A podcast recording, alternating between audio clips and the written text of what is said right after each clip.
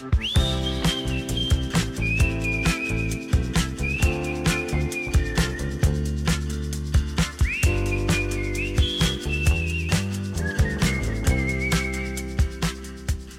to the Great Exchange, a podcast about examining the lies that we believe and exchanging them for God's truth. I'm your host, Brady Cohn, and joining me today is our co host, Luke Wilbanks. Good to be here, Brad. Yes, Luke, I'm so excited to have you on your pod, on our podcast for a couple episodes. So we are in Buckley, Washington. We are in your coffee shop, and yeah. so uh, you are the owner of the coffee shop, and uh, this is where I first met you. And I remember the first time uh, we came in with my, w- my wife and we left and i said i don't know who those people are but i know that they love jesus because awesome. there was such a joy um, in this place that could only be someone who who knows jesus That's cool, man. so I'm that's been a few months ago so. and now it's like uh, my office away from home Yeah, it's So. it's doesn't feel like home unless you're laying on the couch with your shoes off, Yes, kicked back, uh-huh. doing your work. Yep. Yep. So, well, so I'm so excited to uh, hear your story today. So we're gonna hear your story on the Great Exchange. We talk about lies we believe about culture, about marriage, relationships, sexuality, and I've heard bits and pieces of your story. And you are a trophy of God's grace, and God's done so much. And I love just uh, hearing how you share the hope that you have. One day there's a group of elementary kids in here, and you're just like sharing your story. And so, so I'm excited to hear that. So let's hear what God's done in your life. Yeah. Um, if we go back to the beginning, uh, raised in a home that was actually very loving. There was so much freedom in our home. We could be whoever we wanted to be. I remember my dad really looking at me on a regular basis and saying, as long as you follow Jesus, you can be a garbage man the rest of your life and we'll Mm-hmm. Be proud of you. And so we just experienced this massive freedom in life. That's Um, amazing. grew up in Alaska, like in the bush in areas. So we we were truly free to be um, anything we wanted to be at the time. Our imaginations kind of raised us. Um, but when we moved back uh, to the to the lower 48, um, things just started shifting. I think the the protection you can put your family in, a little cocoon, you know, where the outside world doesn't You're touch in you a little bit of a bubble. big time. And so when when I got back uh, by junior high, my my sister actually got pregnant in high school, and at that time, dude, we went from being this like family of freedom to like a prison cell, Wow. where my dad just took control, you know, and one of his Felt kids had to clamp down. Totally. One of his kids gets pregnant. We got to do something about this. And so, um, all that freedom we experienced growing up ended overnight. And uh, what came out of it was just a life of rebellion for all three of us kids. And um, yeah, it, it down downward like spiraled pretty quick from there. And so I got kicked out of school. Um, had to plead in front of a board to get back in. Um, got kicked off of every sports team after that. Just drinking, drugging, sexing, you know, doing Uh-huh. doing it all, and then dropped out of school uh, senior year. Uh, really didn't have any plans for my life, but I knew I wanted to go to Italy or Alaska. Kind of rolled the dice, and uh, Alaska came up on top. So I actually went back at the age of 19, um, just turned 20, and spent two years all alone out in the woods by myself. Oh wow, that is remarkable. So, uh, like 200 miles to the nearest road. You could only fly in, and it was me and a couple ravens living inside with me. You know, a kittiwake, a few other birds, uh, a little ermine, those little white weasels, and a pet fox and a dog, and, and it was just us. Wow. And we were one big happy family. What was going on in your heart spiritually to, to get to that point where you were you trying to escape from the world? Were you trying to escape for yourself? Was there something you were running from? Yeah, uh, probably. Uh, I grew up. I guess what what we didn't what I left out was we moved almost every year of my life. Oh wow. And so even if we were out in the bush or, or in to- towns, even in Washington, Montana, I was a new kid every single year. And that's really tough to walk into a classroom every year and be an outcast, right? Nobody knows your name. You don't get invited to any birthday parties. You're just the new kid. And that was just my experience throughout life. So I think even even my rebellion was was trying to get noticed probably. Um, but escaping was easy. Uh, I'd, I'd deal with shame at a deep level. Uh, even through school, uh, got publicly um, shamed by teacher after teacher after teacher, drug up in front of the class, handed a pen and said, You teach this class, one teacher kicked the chair out from under me and I slammed my head on the concrete floor and just kind of like made the fool in Mm-hmm. front of others. And so honestly, I didn't like to be seen by people Mm-hmm. because if I was seen, there's a possibility of being shamed again. Yeah. Right. So e- even to this day, I sit in the back row, even at church. Like I'm a pastor there, and I still naturally sit in the back row so that people can't really see me fail, so to speak. So, um, Mm-hmm. so those two years um, in Alaska were pretty dang dark. Um, like when, when the Bible says it's not good for man to be alone, Mm-hmm. that's not a marriage quote that we quote it at, at you know wedding ceremonies. Yeah. It's it's a hum, humanity quote. Absolutely. And so where I went the first year, I, I went pretty deep in the darkness, but uh, I flew back to town. I was only gonna spend a year there. Flew back to town and uh, went to Godfather's Pizza on a Sunday morning. and I remember church was getting out, and it was my first experience back in like society. Around people. Yeah, and all these women were wearing perfume. These kids are going crazy and berserk around me, and I kind of snapped. Like the smells, the sounds was too much, and I actually went back to a friend said, "Can you fly me back Wow. across the inlet?" And so, um, worst decision I've ever made, but um, I think God was leading some somewhere in His providence, you know. And so I spent another year out there, and um, man, uh, the crazy thing is like uh, the way that, that sin compounds. You know, when you're alone, it's Hebrews three thirteen that says, "Exhort one another every day, Yeah. as long as called the day, you know, so that your heart isn't deceived by sin and turned away from the living God." Mm-hmm. Dude, my heart straight up hooked a left, and and went as far from God I think as I possibly Mm. could. I, I I would have said I was a believer, but there was zero fruit. And um, dude, this is the crazy thing. Like I found porn out in the forest, Oh, wow. like in little huts from these homesteaders. So like no matter where you go in this world, Yeah. it's going to find you if you're looking for it, right? So Absolutely. so even even the addiction to porn got deeper, right? All Mm-hmm. alone. And um, the darkness just spread, and the voices that happen in your head. Um, I remember like giving myself high fives in a mirror in the bathroom and talking to myself and knowing that I was doing it, Mm-hmm. but still being like, this is weird that I'm Mm-hmm. acting out like movie scenes just to have emotions. Yeah. And To so, feel uh, something. just to feel something. Mm-hmm. And um, most most nights were just spent with like a beer in my hand, looking out of a big window, kind of out at the ocean. We were in Lake Clark National Park, out at the ocean by myself, and just watching the wind blow, and just sitting there. And that was night after night after night. And so, uh, after two years, I actually flew back again to to the mainland and uh, started going to college. And honestly, within two months of being in in this city, I had sex with my friend's wife, was drinking every night, and got got caught in it. Got caught in it. And so uh, my friend called me. Um, he's like, "I know what you've done. Meet me down at the Safeway parking lot." And dude, the the gut wrenching, like already being like ashamed Yeah. and already being broken. Like I was raised in a Christian home. Like I knew what I've done, um, and I, I believe Jesus was Lord. But the demons believe in Shudder, right? But uh, I had so much guilt and shame that when I crawled into his truck in the Safeway parking lot, I I, I wanted him to beat me. Like I wanted to get loose of this this guilt, this shame, and You I wanted to endure the punishment Totally. that you knew that you deserved. Totally. Like I was like I wasn't at all thinking gospel. I was Yeah. thinking you give me what I deserve so I can pay for it. Yeah. And the dude straight up forgave me. Wow. Straight up forgave me to the point where I'm like, no, please do something to me. Like I don't deserve this. He's like, I forgive you, man. And dude, so what I did, um, that after that day, I actually had lockjaw for three days. Like it's a real thing. I was screaming and trying to pull my mouth apart, and I couldn't. It was just, I believe it was like God's judgment on me, kind of.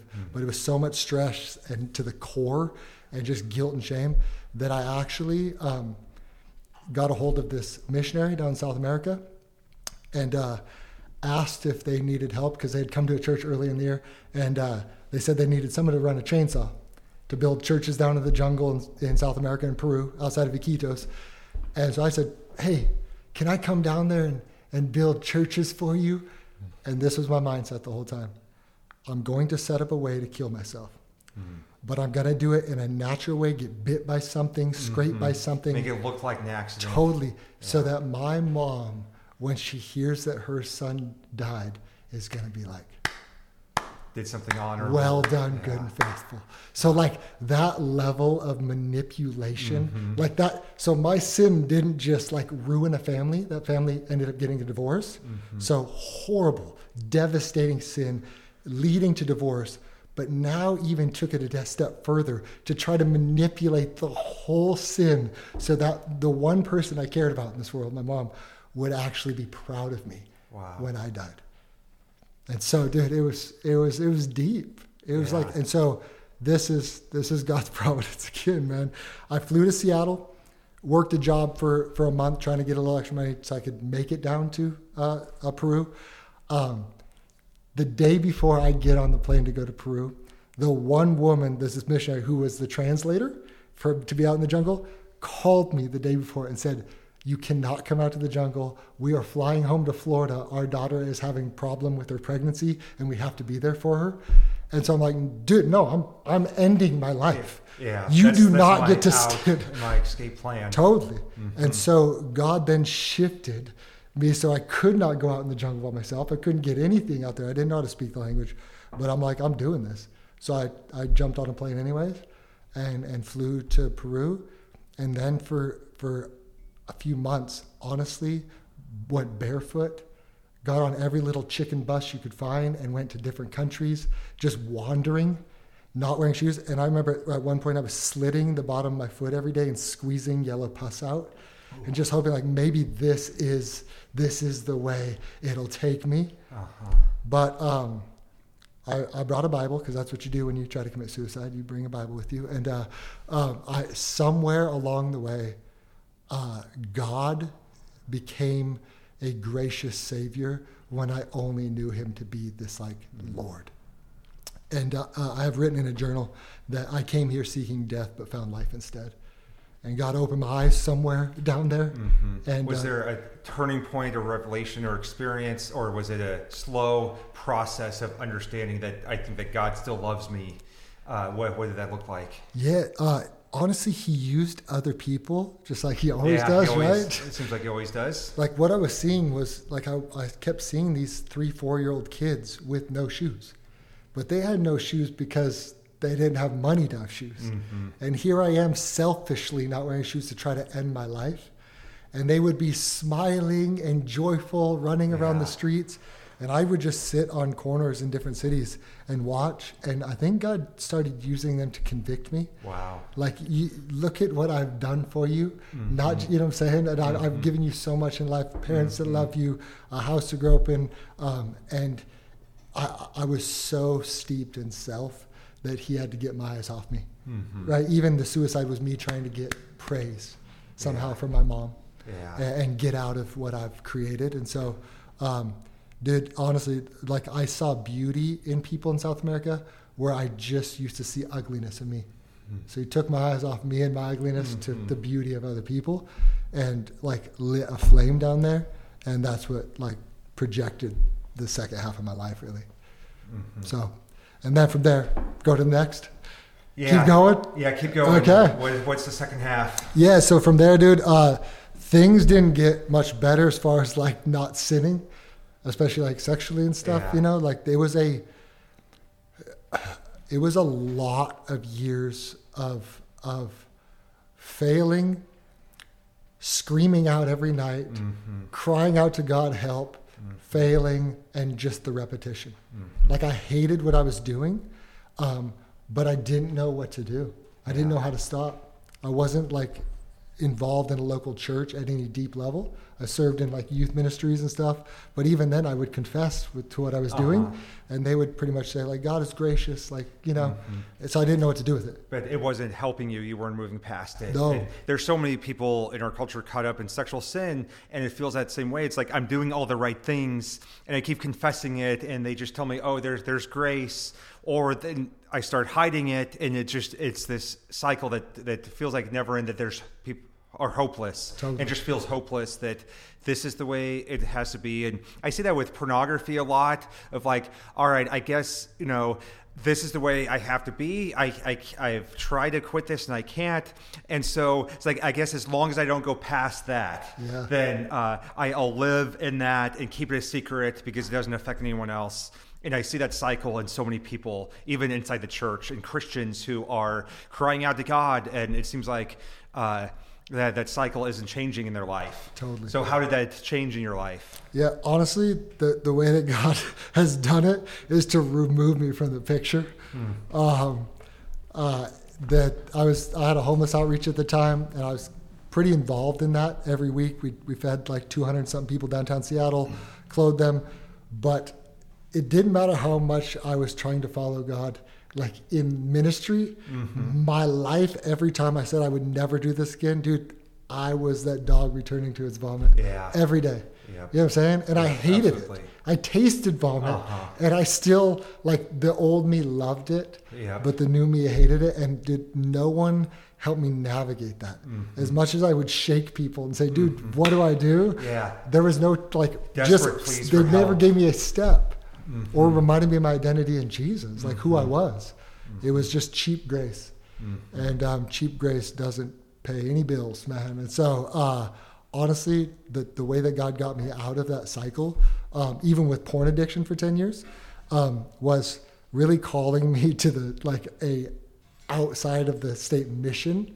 And so uh, I actually joined World Vision and flew to Corinthos, Greece, and started a 7,000 mile walk all by foot uh, across 12 countries, two continents, really just sharing at churches and universities and concerts along the way, trying to get kids sponsored.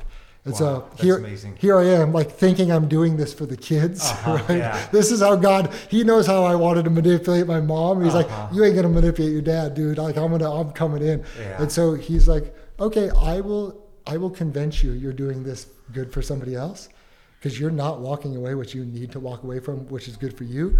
And so uh, he he led me away, and dude, it was it was really on the road, sleeping outside every night for 13 months, different town every night, really having to trust in him mm-hmm. and like follow him with my feet and mm-hmm. not just like intellectually or like God's grace will wipe it away, like trusting in him for my daily bread.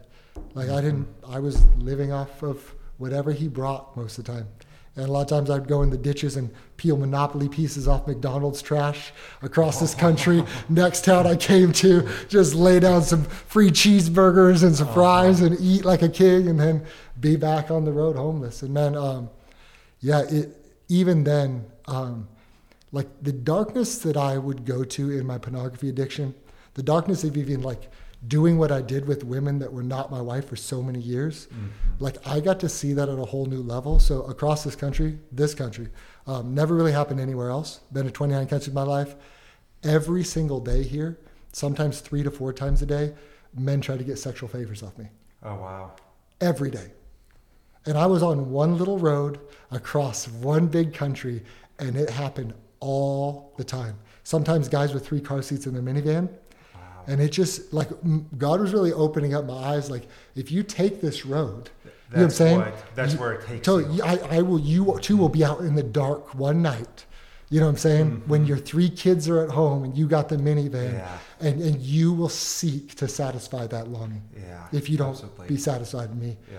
We I- never imagine when we're we're teasing sin a little bit and we're satisfying it in little ways. You know, this little bit of pornography here and a little bit here, where it's going to take us two years from now or five years from now. That we're going to be the ones seeking out sexual favors in a dark street. Totally. And you know, uh, I, I used to do some work with uh, sex trafficking and um, you know down in Mexico, and would would see a lot of that happening, and that the girls being rescued out of that. And what broke my heart the most was that this is like mostly American men going there to to seek this out and pay for this from sometimes little girls, and I'm sure that none of those men ever woke up one day and said, "No, it, I'm going to have a thing for little girls, and I'm going to go to Mexico." It's like no, it started with some thoughts, and that led to pornography, and that led to probably all kinds of of sex with consenting adults, and then so desperate that here they are in Mexico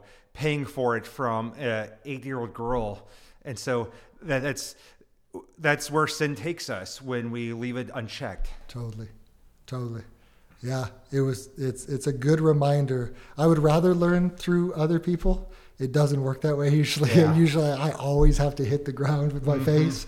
But uh, um, that God God taught me many things along the road. By the time I got, I actually ended Enumclaw, just about half a mile from where you live. Is Oh, where, wow. where I ended the walk, and. Uh, That's amazing. but by the time I got home, um, it, God became so satisfying because He's all I had. Uh huh. You know what I'm saying? And, I, and I think that was that was the my whole life.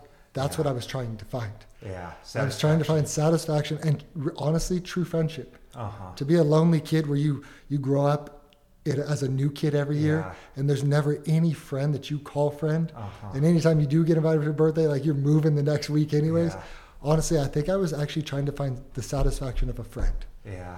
And we, Wow. we, we seek it in women. We seek it in sexual partners, right? Absolutely. And we're just Yep. seeking a companion Yep. to fulfill this longing. Uh huh. And honestly, night after night, so much uh, with sexual sin it's like i just want to feel loved i want to feel seen i want to feel known Yeah. by someone and we try to do that in such such dark ways but for this temporary little feeling and then when that doesn't do it the next night we have to do it again. Yeah. so well we are out of time for this episode of the great exchange podcast but i'm excited to have luke back for our next episode where we're going to dig into more of what recovery from sexual sin looks like what it looks like to deal with our shame what it looks like to really be known and find satisfaction in jesus. So i'm so thankful that you guys could join us today. I'm thankful for luke for sharing his story in such a remarkable trophy of god's grace and we are excited to dig into more of what that life looks like recovering and finding our satisfaction through christ. So thank you for joining us on the great exchange